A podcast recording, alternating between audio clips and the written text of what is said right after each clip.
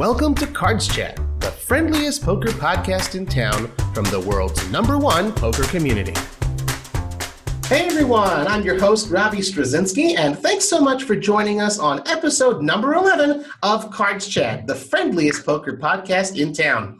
On this episode, we have the pleasure of welcoming Tony Dunst.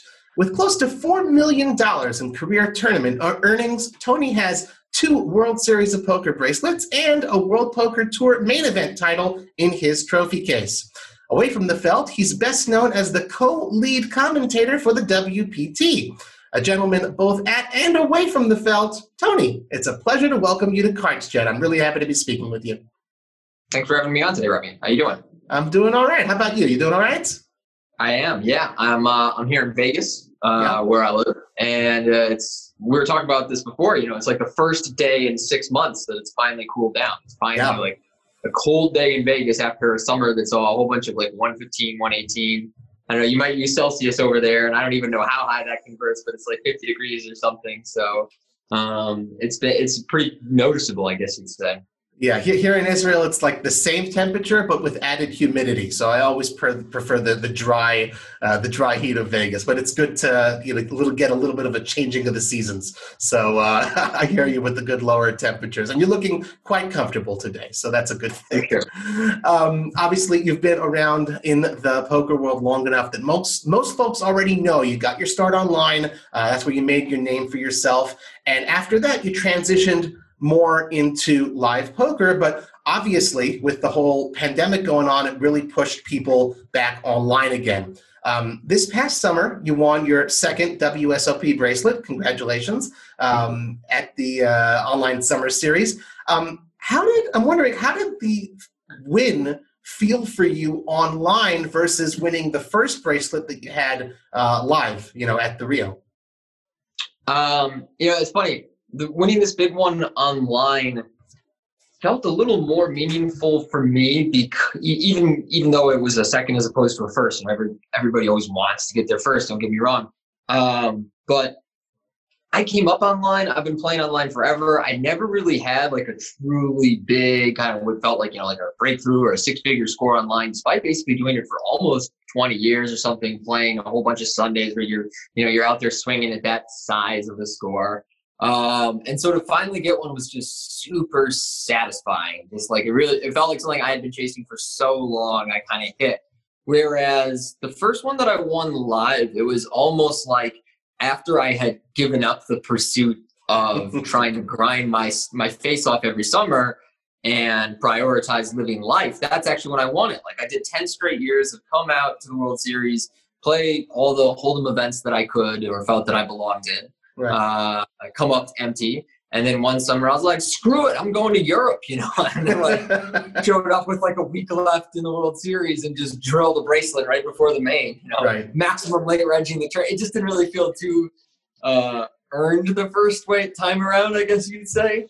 So, so, so you're saying this is more satisfying? That it's sort of, I guess you never really lost your passion for playing online, but did this bracelet win uh, give you. Oh, I think uh, your your video disappeared. There you are. There we Hello. go. There um, go. call me. Uh, oh, good. Uh, did your did this bracelet win sort of like I don't know, add some fuel to the fire to like keep grinding even harder online? It was more like there had been a really strong fuel for about 18 months leading up to that, where uh, at that time, I kind of looked at my Hendon Mob results, looked at my recent poker results, and was like, wow, I've, I've really fallen off. Like, I've let myself fall off in terms of sharpness of the game, and I need to reapply myself and get back to studying on a regular basis and asking a lot of questions and kind of like humbling myself to the process. And then seeing that we were going to have this opportunity to play a ton of poker online from uh, you know our homes during the pandemic, I was like, okay, cool. You know, the, this work won't go to waste. I still have an opportunity to materialize something big if I can. And uh, yeah, like during that whole series, uh, my my life was poker, and I don't mean just playing. Like I would just wake up in the morning, you know, get some exercise, and then immediately start studying. Take a little bit of a break before we played, play all night, and you know, try and bug my friends to review hands with me. And so if I, it just kind of felt like a lot of uh, effort had paid off. Mm-hmm. But it's tricky in poker, man. There's so much luck involved. Like you know, like, of course, I can never really be too certain. Of course, and when you're talking about you know ten summers at the Rio, you know, like, and then finally you drill one, like that's obviously points to hey, there's variance, uh, just like in life as well, for sure. Um, I was wondering actually, you pointed out that you looked at your Hendon mob and that sort of got your fire going. Is it looking at your own results and saying I want to be doing better, or is it sort of like looking around saying, okay, well this guy just got a bracelet and this guy just got another high score. I want to keep up, you know, with my peers. Which one? Which way was it that uh, motivated you more? Uh, I never felt too much of a like compare myself to my peers level of competition because it, how to put it, it the variance is enormous like i said earlier in poker so like when people are winning things sometimes it's because they're a great players sometimes it's because they're running especially hot during a short period mostly i just root for the people that i like and know to be nice people um, yeah so when it comes to the fuel to push myself to study, it's more like looking at my own results and saying, you know, am I a, still able to cut it at a high level? And if mm. I'm going to be on the World Poker Tour talking about the game as the sort of expert analyst side of the coin alongside Vince and the humor that he brings, um, I really feel like I need to be able to walk the walk. For sure. Oh, it's, a, it's a really insightful comment. And of course, we're going to be doing plenty of talk about your role with the WPT later. Um, about uh, specifically the WPT, specifically, you know, we're talking about online poker. And for people living in the States, the options for playing real money poker are limited um, unless you're living in Nevada, like yourself, or New Jersey, Delaware, Pennsylvania. But the WPT, they do have something called Club WPT. And I imagine out there in the cards chat community, uh, our community, um, there may be some people who are unfamiliar with what Club WPT is, and they may not realize that they have an option, a great option, to play uh, online poker uh, through that platform. Maybe you want to tell us a little bit about that? That's right. Club WPT as opposed to being a full-blown real money poker site is a subscription site where there are two levels of membership uh, one at about 25 and one at about 150 and you're playing for $100000 in cash and prizes including seats to live wpts and a great aspect to Club WPT is that it's widely available in the United States and, and as well as some other countries. Um, although a few states have conditions where you know you it's either unavailable or you have to take one of every three months off or something like that um, okay. for the most part club wpt is widely available in the united states where our options for online poker can be pretty limited so uh, and, and we've just got a great thing going on there with myself and all the other members of the WPT talent streaming our Club WPT sessions on the WPT Twitch channel, you know, uh, all week, not quite all week. We do four days a week, but um, you know, just kind of every single week, it have really built up a cool community of people who love poker, love hanging out and talking. In my case, you know, like sports or gambling or uh, even at you know times politics, betting on all kinds of crazy prop bets, anything mm-hmm. we can get in there. Like it's it's just a nice network to have. That's awesome, and plus those six-figure prize pool, hundred thousand bucks. You know, uh, you know, still competing for some some good money there. Um, you know, back in the day when you started, of course, you were known as Bond 18, but now on WSOP.com, where you won your bracelet, you're panoramic. So why mm-hmm. the switch? What, where did that name uh, sort of come from? It's super. It's a super dumb story. I was living in Panorama Towers uh, at the time that I created the screen name. Uh-huh. And it's like, you know, they're asking you to create a, a, name, and I like look up from my computer and look out a window, and I'm like, panoramic, you know, just like, like the first thing you see in front of your face. Um, right. So, Okay, that's fair. I mean, I, I, heard actually there's a lot of professional poker players living in the Panorama Towers. Uh, you're still there now, or or not anymore? No, I, I have a house in Vegas now, but nice. for you know, for the entire existence of the Panorama Towers in Vegas, it's been home to probably you know more poker players at any given time than any right. other building, any other subdivision, anything wow. like that. Are there are there like sort of home games that go on among the pros over there? Uh, there probably are. I feel like there's there was more so in the past um, when there was a large amount of people living in the building. But like I'm also I'm not really the cash game guy. You know, I'm Uh-huh. not really part of like I I you know here and there shown up to like the more home game, private game scene, but it's not my world within poker. And so uh, yeah, I couldn't I couldn't really tell you.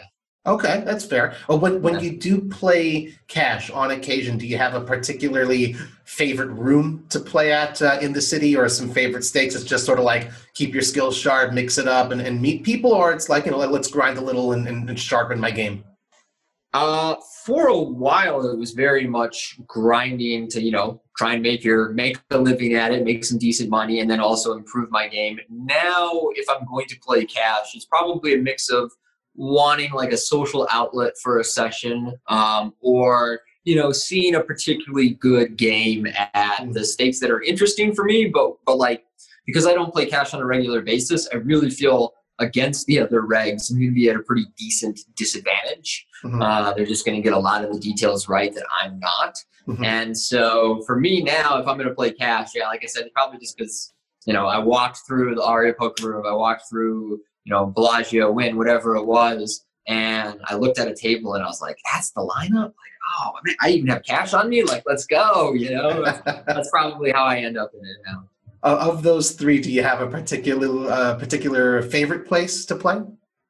Uh, I'd probably say Aria. I've just spent so much time there over the years. I know the staff pretty well. Sure. Uh, we at the WPT have held uh, major events at Aria for a number of years now. It's just a beautiful property, super central in Las Vegas. But um, yeah, you know those those three I've spent a lot of good time, and uh, you know just like props to Wynn for amping up their tournament schedule and their you know investment in building a poker room in the tournaments that they provide. Um, you know, it, it's it's a pretty cool room for sure.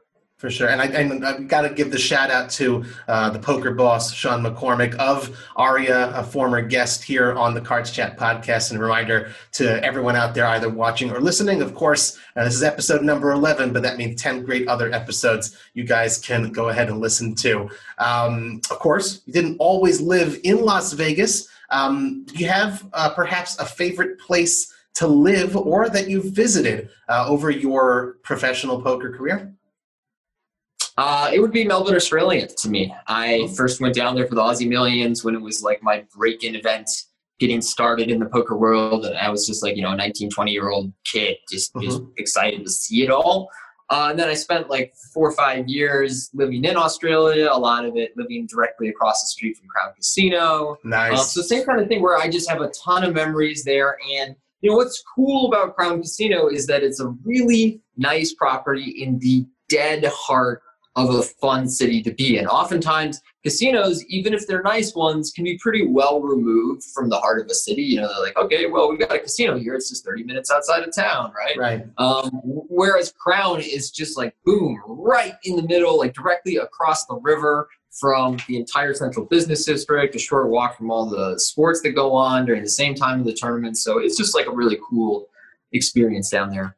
Well, it's definitely on my bucket list to, to visit someday. I'm sure some of our members in the Cards Chat forums are also sort of saying the same thing. Um, and it's nice that Australia still welcomes you back. I believe you have an interesting uh, story about uh, about uh, overstaying one's visa. I believe, right? Yeah, I know I did. I overstayed a student visa back when I was too young to realize that visas were a thing that you had to renew. and the immigration department was not pleased. So yeah, it's you know it took a few years worth of. Uh, I mean, like first I had to, to leave the country and was basically given like you know a full blown ban for a few years, Oh, and wow. then had like not like you know you're banned for life kind of thing. They're just like you broke the rules, you're banned for three years, and then you can apply or during this and that. You know after Right. it runs out. You know, I ended up using an immigration lawyer to get that reduced, maybe like 18 months or something. Sure, for Um, good behavior. And now everything's everything's cool when I go when I go back and forth now. And well, that this is of course pre-pandemic. You know, they've they've Sure. been one of the strictest in all of this in terms of how they've uh, approached the virus. But Right. um, but yeah, you know, in normal times, it's now pretty smooth to get in and out of Australia because they've put everything online. You know, for the most part, like Sure. before you ever reach the airport, you've completed most of the paperwork. It's it's all pretty sweet there. Yeah, and plus, you know, worst case scenario, you get they say, "Hey, I know Lynn Gilmartin. She's going to let me in, right?" So it's all good. worth a lot of cachet down there. You don't even know.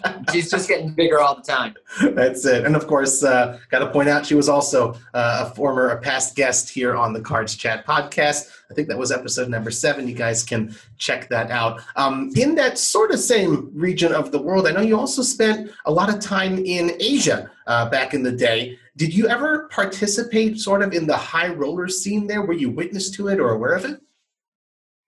Not the caliber of high roller scene that has made, you know, myths of guys like Tom Dwan or anybody that's gone over there and played for the insane nosebleeds. Like, you know, right. the highest stakes tournament that I, I, did play a lot of the early poker tournaments in uh, Macau and in China. Like basically uh-huh. for the for the earliest legal poker tournaments in right. China. Like I, I, think I might have been at the like the original one in Macau or something mm-hmm. in like oh god oh seven something like that. Wow. And uh, I played a lot of the stars. I believe it was the APT. No, no, they weren't APT. They were APPT. APT. I believe. Right. Yeah and they built up quite a schedule within the region for a while. But I believe also, and I, I haven't looked into it in a while, you know, but I believe we're kind of here and there running into regulatory issues in various countries. Like not every country in Asia has completely opened up its doors to gambling, casinos, poker sure. tournaments, things like that. And so I believe that as they went through the process of having this tour over the years, I, I think they were kind of, I, I believe this happened to numerous poker tours in Asia. They hit a variety of regulatory snags. Sure. I know you guys, uh, WPT did one in Japan recently. I know you'd been to, was it Vietnam? I think. Uh, I think it was Vietnam or Cambodia. Cambodia. Cambodia. Cambodia. Cambodia. Right. You guys did a lot of stuff over there. It's pretty cool. I've uh, done WPT in Korea. Wow. Oh, nice. Yeah, that was really cool. We were on like their honeymoon island in Jeju. Oh wow, that sounds yeah. that sounds dreamy. awesome. What was what, what was your favorite thing to do in Jeju besides uh, play poker? Bro, they had this. All right, let me, let me think if I should tell this right, but this is true. So Jeju is like their honeymoon island, right? And for whatever reason, they have like a a theme park's not quite the right word. It's like a statue park. Okay. Uh, uh, it's like dedicated to sex and sexual positions. I, wow. And it's like, I, I know uh, it sounds really random, and the park itself is totally random. It looks like some how to put it?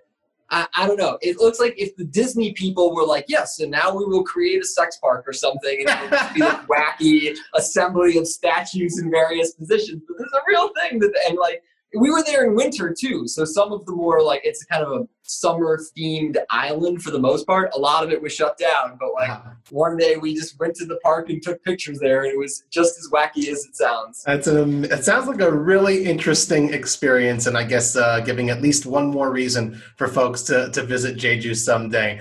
Um, of course, you know, okay, let's go back to Australia, a little bit south of the equator. We'd be remiss if we didn't talk about that a little bit. Of course, it's one of the places where you've experienced tremendous success uh, on the felt. You finished runner up in the Aussie Millions main event. I think it was, I got here, 2016. Yeah. But if I recall correctly, there's an amazing story that that almost didn't happen. And I've heard the story before. I'm a little rusty on the details. Maybe you can share that uh, with uh, with us here at Cards Chat. Sure. So I guess the the full story is that leading up to that event, for about a year, year and a half leading up to that event, I had been having a really bad time in poker in terms of my own results mm-hmm. and my focus within the game. And I had kind of shifted a ton of my attention to playing daily fantasy sports. And so whenever I went and like play poker, I found myself easily frustrated, not enjoying it, not really wanting to be there, um, and just kind of running bad too.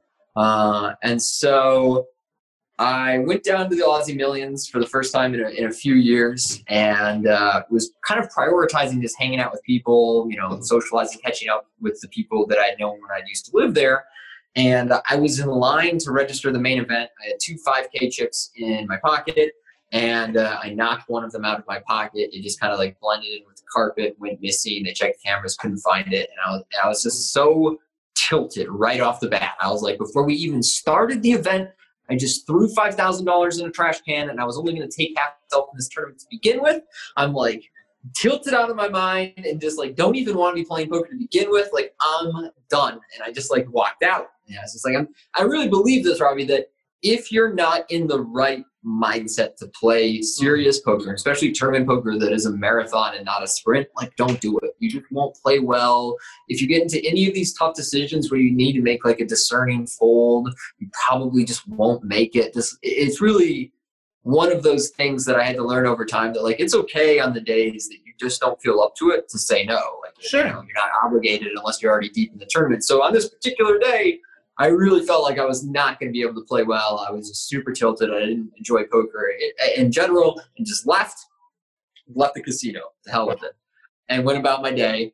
And got pretty intoxicated that day. You know, like I was, yeah, not like I sat around and did nothing. Right. Um, and my friend Timex, would, you know, Mike McDonald, who had bought half of the action, is like kind of texting me throughout the day, being like, "Hey, you know, this is like one of the best events of the entire year. You should probably still play it while Reg is open. Like, if you're too tilted to even invest any of your own money in the event, like I'll just free roll you, and we can extrapolate the markup I was going to pay to the point where I would just be paying all of it, and you would get what turned out to be like 17 percent." Right. I'm like, yeah, yeah, you know, I'll think about it. And like 9 p.m. rolls around, and I'm just kind of like bored and half drunk and being like, I'm gonna lose some of Mike's money. I was like, that offer's still open, you know. I'm gonna lose some of your money. This is gonna be hilarious. So like went back and played, you know, like hit a couple of hands, and then you know the night's over, and then you sleep off whatever mood you're in. You wake right. up the next day, and you're like, ah, I feel a little better. I'll go and try some play some decent poker, you know. And in the biggest pot I played that day, I like two outed somebody for a pile of chips, and we both had big pairs. And it's like, okay, this is kind of going somewhere. Like day three by then you're just like into it. You're like, oh, right. okay, I've got enough chips in a big tournament that my mindset is completely reset. Now I should really be taking this thing seriously. But I will say that for the remainder of that tournament, whenever I found myself in a marginal spot where I was like, I could do the careful thing or I could do the crazy thing. Uh-huh. I thought, man, it's Mike's money. Let's do the crazy thing, right? Amazing. and, and, that's exactly what I did. And I just kept winning my major pots. And wow. you know, by the time we reached the final table, uh, myself and Ari Engel just had a huge percentage of the chips. I ended up finishing second after a very long heads up match to Ari. Uh, you know, Mike got the bulk of the money, but I still won, you know, six figures, right. basically trying to set my stack on fire in the, in the Aussie Millions main event. So you know, uh, unbelievable. There's a bittersweet ending there for you. Right. I remember. I remember that heads up and like just. Not that there were two camps, because you know both you and Ari so beloved in the poker community, and it's just like it's so cool to see you guys playing heads up. And you know that story, if anything, it teaches us two very important things. Of course, like you said, you know, guys, you don't have to you know, if you're not feeling the right mindset, don't show up uh, to play. And the other one is, yeah, if you have a free roll from Mike McDonald, go ahead and set his money on fire, or, or at least go ahead and, and, give it a shot. It's a great story. Um, yeah, I love it. Um, I do want to talk actually one question before we get into your uh, commentary portion in the interview um, about backing. That's a subject that doesn't get talked about too much necessarily. Um, obviously staking backing that's been going on for decades and many of the most successful poker players even uh, even to this very day still have backing or, or, staking deals in place. There are a lot of folks like myself like members of the cards chat community uh, recreational players. We enjoy a good one two maybe a two five uh, playing you know three figure maybe maybe you know a four figure tournament. But we sometimes say to ourselves you know I'm good enough to play higher. Maybe obviously we're not, or maybe we are, but we like I just want that chance once. I would like to, you know, give it a shot. But it's sometimes difficult to put, you know, the money together. You know, you're playing these low stakes and building it up and all that stuff. Would you recommend getting into uh, a staking or a backing deal as a way to sort of take those shots from time to time for recreational players? The honest answer is maybe. Um, hmm. for some people, I would. For some, I wouldn't. There's absolutely nothing wrong and should be no stigma around taking on a backing deal. In many cases, it's a very responsible business decision, especially for the player, because the player is, in many cases, essentially being free rolled. And it's like, hey, you know, if you run good and you slam a tournament, then you're going to get a cut. Right. Um, backing starts to actually be kind of a worse proposition as you get further along in your professional career. And it's like, hey, hopefully you are the one recouping most of the benefit of your working hours. So sure. hopefully you are able to fund your own play. As a recreational player, backing can provide you a nice, safe avenue towards taking shots in larger events. Um, the reason I say maybe is that sometimes if backing agreements are not, how to put it, discussed or negotiated with great detail and care and maybe create some kind of physical record of confirmation like a text exchange okay we're booked or this and that like right. they have the potential to go wrong. They have the mm. potential to create uh, a lot of friction in social relationships if it's like you know a friend or a peer that's going to be backing you. Um, there, there are just like ways that that you know money and friendship can can go uh, awry. Right. Um, so just be mindful that like if you're going to get into a backing arrangement with somebody that you think this person has a very mature attitude towards gambling, which means they are professional about losing and watching you lose for a sustained period. Um, if we're talking about tournament backing, it's totally normal to watch a horse lose for months or years. And Absolutely it's pretty easy for a backer to start questioning whether this person is perhaps wasting their money, and that can create a lot of friction. So that's all I mean. I, I, would say, on the whole, it's incredibly normal for people to either have some kind of backing deal in place, especially when they take shots at higher stakes, or to just like sell action here or there when a bigger tournament comes along and they want to take a shot at it. And I think that's a very important and healthy part of the poker ecosystem. But when it comes to prolonged backing deals, make sure you get the details right.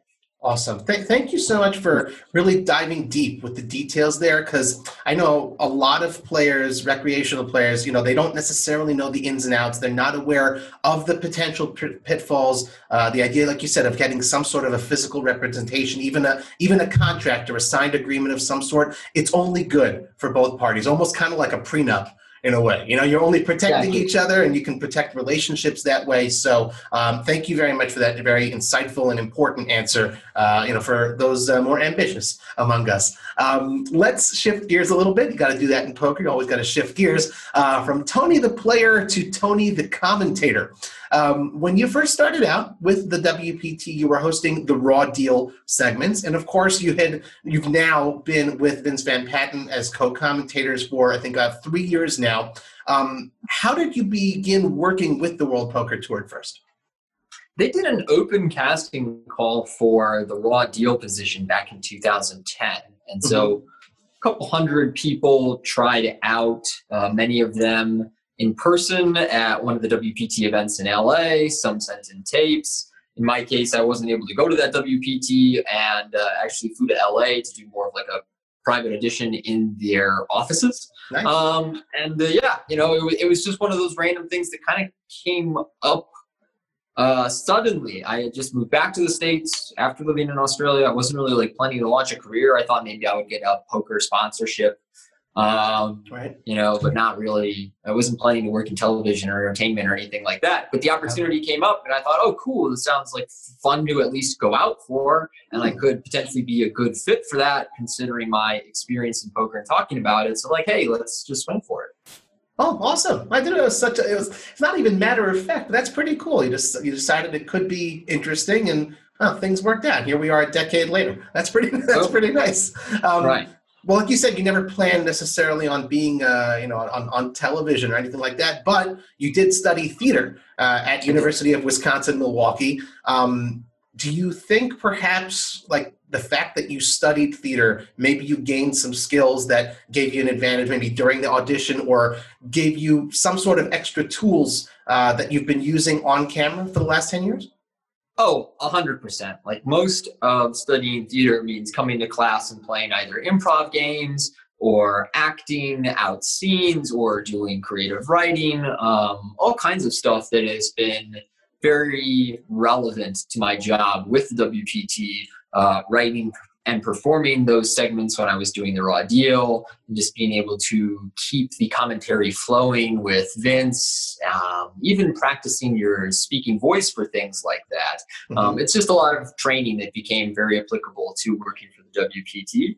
So uh, yeah, that, like I said, that was great that it ended up uh, working out that way. It just wasn't something I had really planned because right. I was enjoying playing for a living. And, you know, especially when you're young, it's very easy to believe like, this gravy train will just keep on and on forever. Like I'm sure nothing bad will happen to online poker. I'm sure it won't just suddenly disappear one night, you know, right. in some kind of Black Friday-esque event, you know.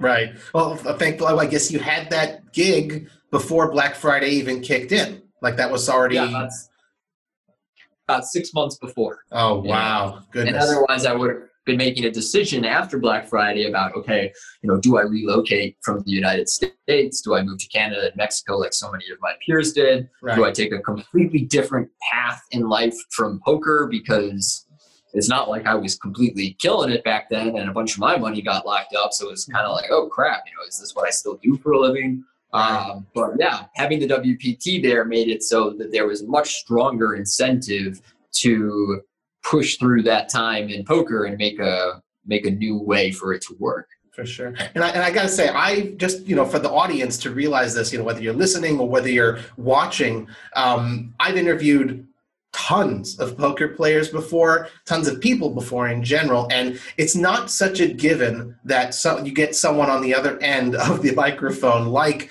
Tony Dunst. You know, you talked about having uh, a natural speaking voice, and obviously you performed on camera, not you know being facetious or you know extra complimentary. It just really is the truth. It, it's an absolute pleasure to be speaking with you, and you've given fantastic answers, speaking with poise, very eloquently, and you know eye contact, the whole deal. It's not it's not such a given, and uh, you know you make it look pretty easy. So more power to you, man.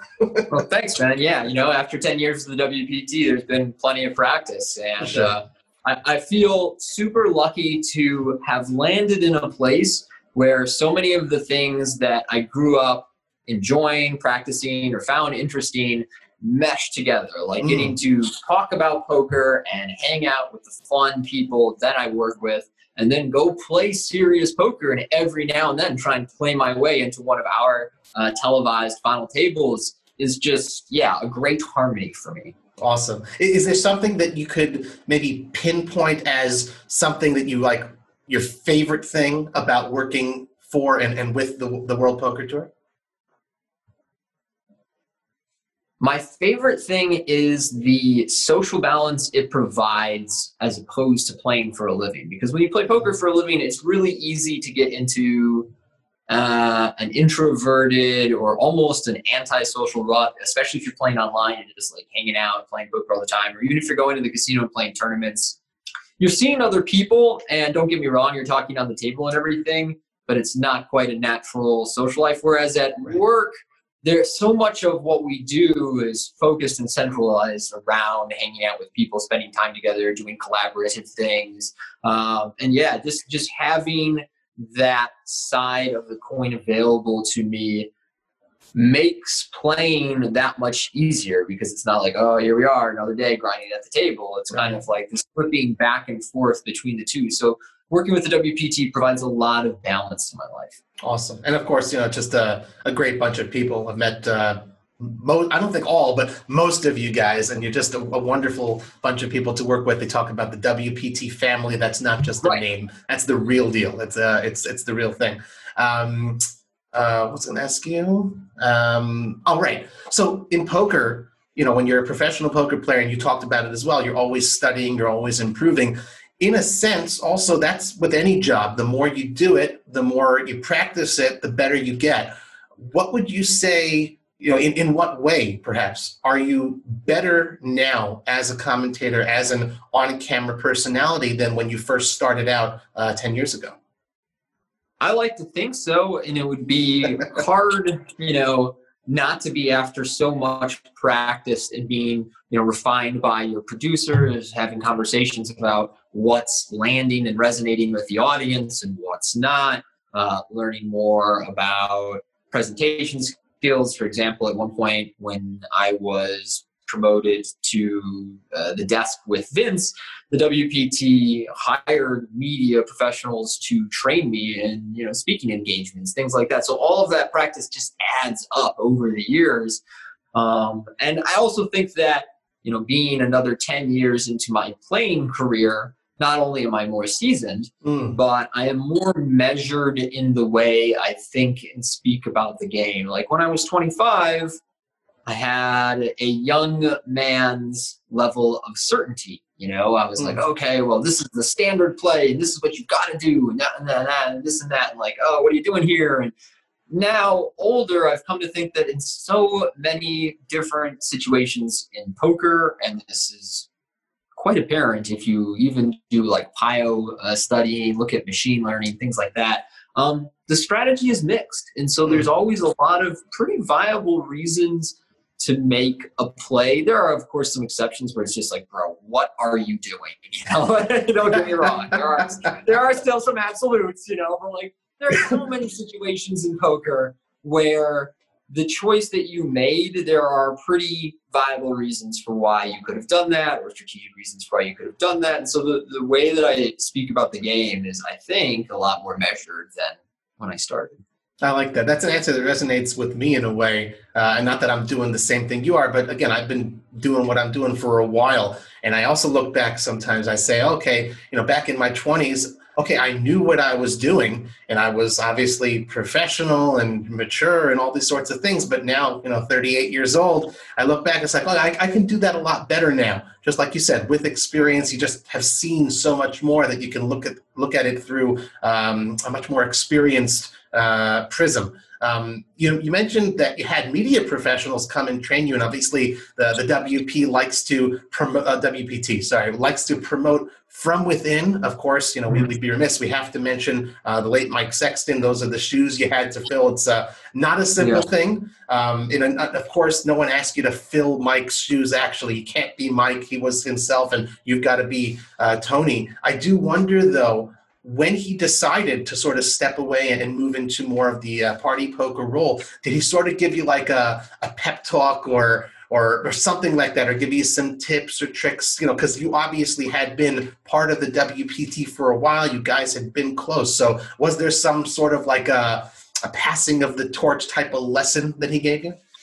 I would say he gave me encouragement, but he was not the kind of guy that told people how to like do their jobs or how to do their, you know, how to do their thing. He just kind of had uh, faith in the people around him that they knew not you know not their place they they knew how to be in that that role he really trusted us as it were mm. um, there was a night at uh, Tiger Jam in WPT, you know, the WPT does every year. And, uh, yeah, we just kind of spoke a lot that night. That's when the news is kind of made official. Hmm. And, you know, he just really, like I said, provided a lot of encouragement and said, I'm sure you're going to do great in that role, that you're going to take care of Vince for me, you know, keep an eye on him, that kind of thing.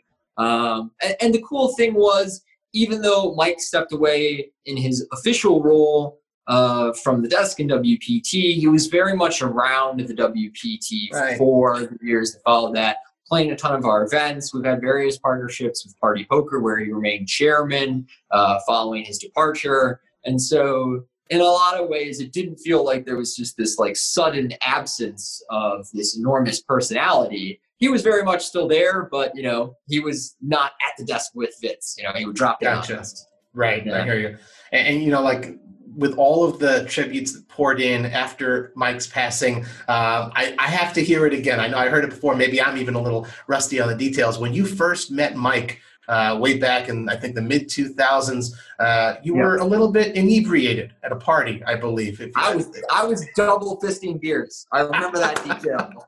Um, and it, like I said, the first trip I ever went on was to Australia. It was to this event. Mike was working for Party Poker all the way back then and um, you know was functioning in much the same role as like the host welcomer of new players you know ambassador to poker same kind of thing. And they did a players party uh, and i had busted out of the event i went deepest in in kind of a like marginal spot where i just called off a bunch of chips on a, a huge draw or something. And i just you know I, I was feeling terrible about it, which is so odd to me now. Like I'm 20 years into my career, and if I lose some big poker and I'm like, what are you gonna do? You know, like I just, oh, you know, and like back then I was heartbroken. I was, you know, like I was just aching, and I was like, oh, Mike Sexton will know what to do, and you know, went up and accosted him with his hand history that was bordering on bad beat story. And, you know, he listened very patiently, gave me his advice about the hand, super nice, the whole nine yards.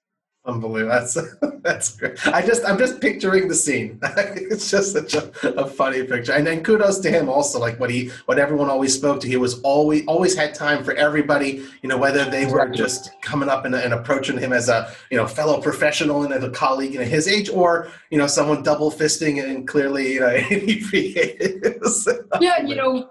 Yeah. Um, what a big part of what I loved about Mike in that mm. role and as a person was how happy he was to see the next generations of poker picking up the game and evolving the game and things like that. There was definitely from I would say like the 03 to approaching 2010 era in mm-hmm. poker commentary and poker media, there was at times a sort of dismissive tone towards the way the young players approached poker. Sure. Oh, these kids always going all in with their ace king, like they'll never get it. Whereas Mike always welcomed the next generation, always kind of like believed in us collectively, always figured like, well, they're just playing with computers all the time and figuring these things out. You know, they're going to be tough. You know, like, right. he really, he really saw the future super well. Awesome. Well, uh, that brings me very close to the end of my questions, but I do have a few rapid fire ones before we get into the community questions from uh, the Cards Chat members on the forum. So, uh, just a little bit of a rapid fire here, uh, get some last few nuggets here before we get to the community questions. So, uh, our lightning round. We got four little questions here. Tony, what is your favorite thing to spend money on? Um, appreciating essence. Ooh, good answer. Who are the friendliest players you've enjoyed sitting at the tables with?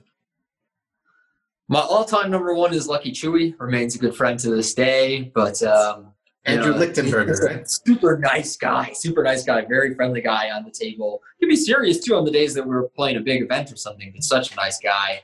Um, and there's just a bunch of like good dudes that I always see and have really solid uh, conversations with around the poker community over the years. Um, guys like you know, Jeremy Ausmus, uh, Matt Moore. Um, just, just yeah, I've just been I've been around forever, man. There's just way too many. Who are the friendliest ones? There's a whole there's you know. To hell with the poker player reputation. There's a whole bunch of nice ones. Beautiful. Great answer. Um, you're a big sports fan, as you mentioned, uh, but for a long time, obviously, during the, the beginning stages of this pandemic, there were no sports being played, no sports uh, to watch. Did you watch and or bet on marble racing? No, Mike McDonald was tapping that for a while. He was trying to get people into it. I think Poker Shares was offering lines on it. Right. To me, it honestly seemed how to put it terrible. Like I don't. It's just watching inanimate objects completely randomized dropping down a thing. Like I, I don't know how to put it. It would be like ah, ah, just drawing a number out of a hat. Here it is. There, that's contest decided. You know, like. But they're so good. The yellow's marble racing. It's good. It's fun to watch. I, I, I feel like a hater. I don't want to be a hater. If you okay. marble racing, knock yourself out. It just seems like uh, re- redundant. Okay. Uh, on a scale of one to one hundred, how excited are you that Las Vegas now has both an NHL and an NFL franchise? Pretty damn excited. I, I mean, I guess 100 would be like, I don't know, if we somehow got the Packers. That doesn't make sense because I don't want them to leave Wisconsin either, but they're my team, so that's the only way I could reach like 100 if we could fuse the two somehow. But um, I think it's awesome that Vegas has an NHL and an NFL team. I would love to see the other major sports come here, particularly the NBA, yep. because I just think when you see the energy and interest around Summer League here every, what is it, like late June, early July, it's hard not to think this city couldn't support an NBA team. And sure. I've just become a huge fan of the league and the sport of basketball. I just think that all of these major franchises coming to Vegas are going to be huge for the city, um, attracting people week after week. Uh, good for real estate prices, good for business, good for just a lot of different stuff. It's going to be great. Awesome. And uh, my last question here, uh, it's actually from my buddy Mike. So thanks a lot, Mike. Uh, when he heard I was interviewing you, he said, Oh, well, Tony's from Wisconsin, so you have to ask him has he ever had Kopp's, Burgers and Custard And if so, have you ever discussed that food with your fellow Wisconsinite and WPT team member Phil Hellmuth? I've never discussed it with Phil Hellmuth, but I have had Kopp's ice cream and it's really good. I'm unfortunately now later in life lactose intolerant and cannot oh. enjoy it anymore. But back in the day when I was young and invincible, we would go for Kopp's every time I was in um, Milwaukee with my family, and their ice cream is super good. I even remember very distinctively the way it like slowly comes out of these giant machines they have it churn out of. It's so damn good. Um, yeah, you know, if, if, you're ever in Wisconsin, Robbie, you know the ice cream you should go for. Awesome. And this episode is brought to you by Kopp. No, I'm just kidding. I'm just kidding. Thank you. Uh, okay, so this is the segment of our show now. We turn to the Cards Chat community to see what questions you guys wanted to ask our guests. And the first community member is Shells. Thank you very much. Shells has been a, a frequent contributor and, and submitter of questions. Uh, Shells asks, Tony, given that you had studied theater before taking up a career in poker, tell us your most memorable theatrical performance on or off the felt theatrical performance on or off the felt. We do a roast every year at the WPT, and we're not allowed to like film it or put anything right. on social media so that people can really take the gloves off. and the year that we roasted Phil Hellmuth, I think I was especially on point. and so uh, I cherish that memory. Beautiful. I love yeah. it. And I've attended, I, t- I attended the Vince Van Patten roast, and it is really a, a cool experience. That That's awesome. Um, our next uh, question submitter, foreign member, is Belladonna05. Thank you. Uh, what do you do, Tony, to prepare for tournaments with huge fields? How do you counter the physical and mental fatigue that the long hours can bring? The short answer is caffeine. I drink oh, coffee. Okay. Um, you know, and as far as what do I do for preparation, uh, it's more like a steady diet of studying instead of trying to load up at any one particular time or feeling nerves before a big tournament being like oh no i gotta really be on it today like right. i just put in my time during the week you know oftentimes i probably most weeks put in three to five hours of study spread out. Mostly, I have a session during some weekdays where I, I watch videos or I, I, study my own hand histories.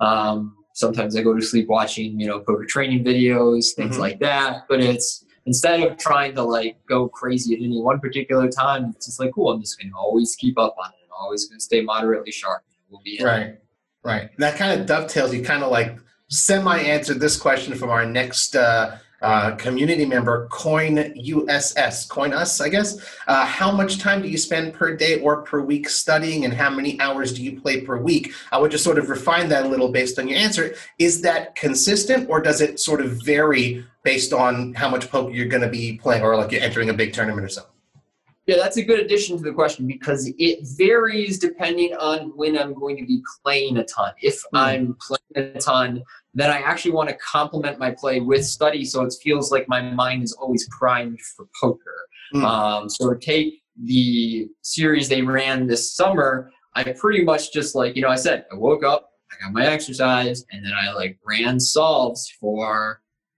an you know 45 minutes 30 minutes did my solve whatever my like set amount was for the day you know watch a training video review my own session put about like 90 minutes in a day mm-hmm. and then play the session and so there was a much heavier dose of studying during these long playing times whereas if there's going to be a stretch where there's no major tournaments to play i don't feel like i need to be so dialed in i don't mm-hmm. feel like i need to know exactly what i'm doing in every little spot all the time sure. if i'm not going to be applying Sure, no, that's fair. That's it totally makes sense as well. Uh, you know, marathon runners also aren't just you know running the 30k uh, you know every single night for sure. Exactly. Uh, yeah. Um, CRS Talls, Chris Talls, I guess, uh, asks uh, two questions from this uh, forum contributor. What do you like to do better, Tony? Play poker or broadcast and commentate on poker? I get that question a lot, actually, and the truth and not a total cop out is that I really enjoy the balance of having both. Okay. Um, and it's been so long in since I've only done one. Like I've never only done commentary, and it's now been ten plus years since I've only done poker. Um, Right. And so I don't really know what that's like anymore. It's just become the the two uh, together at all times, and I really do like the balance that it provides because poker, when you go through losing streaks or just the various things that can be very frustrating about the game, it can be tough to try and push yourself day after day to get back in there and to look forward to it. It can be some it can be something that you sort of like casually dread when it's your obligation to play all the time. And I would think any job that you have to perform, if you have to do it all the time, it would gradually reach the same. And what makes me very lucky in the role that I have in the poker community is that the WPT is a you know it's a decent sized position in terms of obligation but it's not like a strict traditional nine to five you Sure. know that's going to consume most of your working hours. It's something that i get to do that complements my playing for a living in a very natural way. And every now and then i just need to like take tournaments off or take time off from poker to prior- prioritize work things or work events and that's totally fine. And that just keeps a much better harmony in my life than just trying to do i would guess trying to do one all the time. Like I think sometimes, you know, what if poker dried up and I was just a commentator? I'm like, oh crap. And then I think, well, what if what if I got fired from my job and I decided to play poker all the time? Like, ah, damn it. Like, ooh, I don't want to do that. You know, Right. So like I know it's kind of a cop out, but both. Oh, not very much not a cop. That's exactly what I was going to say. It's not a cop out because you really like, you know, you explained your reasoning. Like when I was in grade school, they always said, "Don't just give me the answer to the math problem. Prove your work." And it, it wasn't a cop out at all. It's a good justification. Um, also, the second question from Crystals: uh, What was the most awkward thing you have ever seen at a WPT event? That's a good question. Most awkward.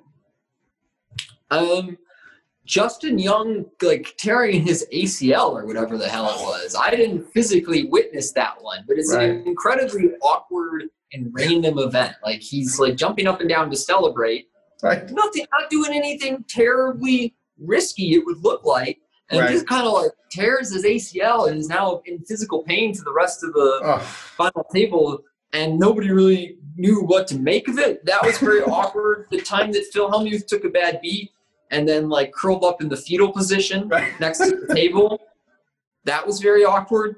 Um, the time that that dude got insanely drunk and then blew a 25 to 1 lead to Olivier Busquet. You know, he was just like, oh man, I got this locked up, and he got wasted and then just Right. blew it. Pretty damn awkward. So, Right. Those are three good answers. Absolutely. Um, just two more questions before we wrap it up. Uh, we had a lot of questions submitted. We just chose the, some of the, the more interesting ones from our, our community. Uh, from Igro Kshash, I hope I pronounced that right, from our community member. Um, which live tournament are you planning? We're at the end of October now, just uh, so we're dating it here, uh, 2020. Which live tournament are you planning to participate in in the near future? I'm sorry, but the honest answer is I have no idea. I hope Hmm. live poker comes back. I hope that we as a country and we as a planet get a handle on this pandemic in such a way that makes it safe to resume all of our normal businesses and, you know, um, congregation in events like live poker tournaments. But right now, I, I don't know which casinos are ready to start launching live poker tournaments in the not too distant future. And so I just don't have a good answer to that. Totally fair. I get it, and uh, n- and we wouldn't commit you to it. You know, if you said uh, Yeah. a particular Yeah. one, all good. And our last community question comes from Freddie Dr. eighty seven. Uh, and this sort of uh, harkens back to something that you said uh, earlier about uh, how you have more experience as a player and a commentator. Curious to hear your answer here. How do you feel or think when you are broadcasting and you're analyzing hand in progress and you say, okay, this is an easy fold, or you say, it would be hard for him to fold this hand. And then the player ends up doing exactly the opposite of what you said that they're more likely to do. How do you feel? How do I feel? If the play works out, I feel very impressed. And if the play doesn't work out, I'm like, I told you so. Great answer. I love it. I love it. And that's, I guess, uh, love it is a description we can apply to this entire hour of conversation. Uh, thank you, everyone who sent in questions for Tony Dunstan. Just a friendly reminder to everyone out there in the Cards Chat community. We'd love to see you guys submit your questions for our future podcast guests in the dedicated thread on the forums. And of course, please be sure to give us a good review on iTunes and spread the word via your social media channels if you like the show. Tony, thank you again very, very much for joining me today. I appreciate it. And uh, thank you all for tuning in once again to another episode of Cards Chat. I'm Robbie Strazynski. You can follow me on Twitter at CardPlayerLife. Guys, have a wonderful day. Later, man. Take care. Cards Chat, the friendliest poker podcast in town from the world's number one poker community.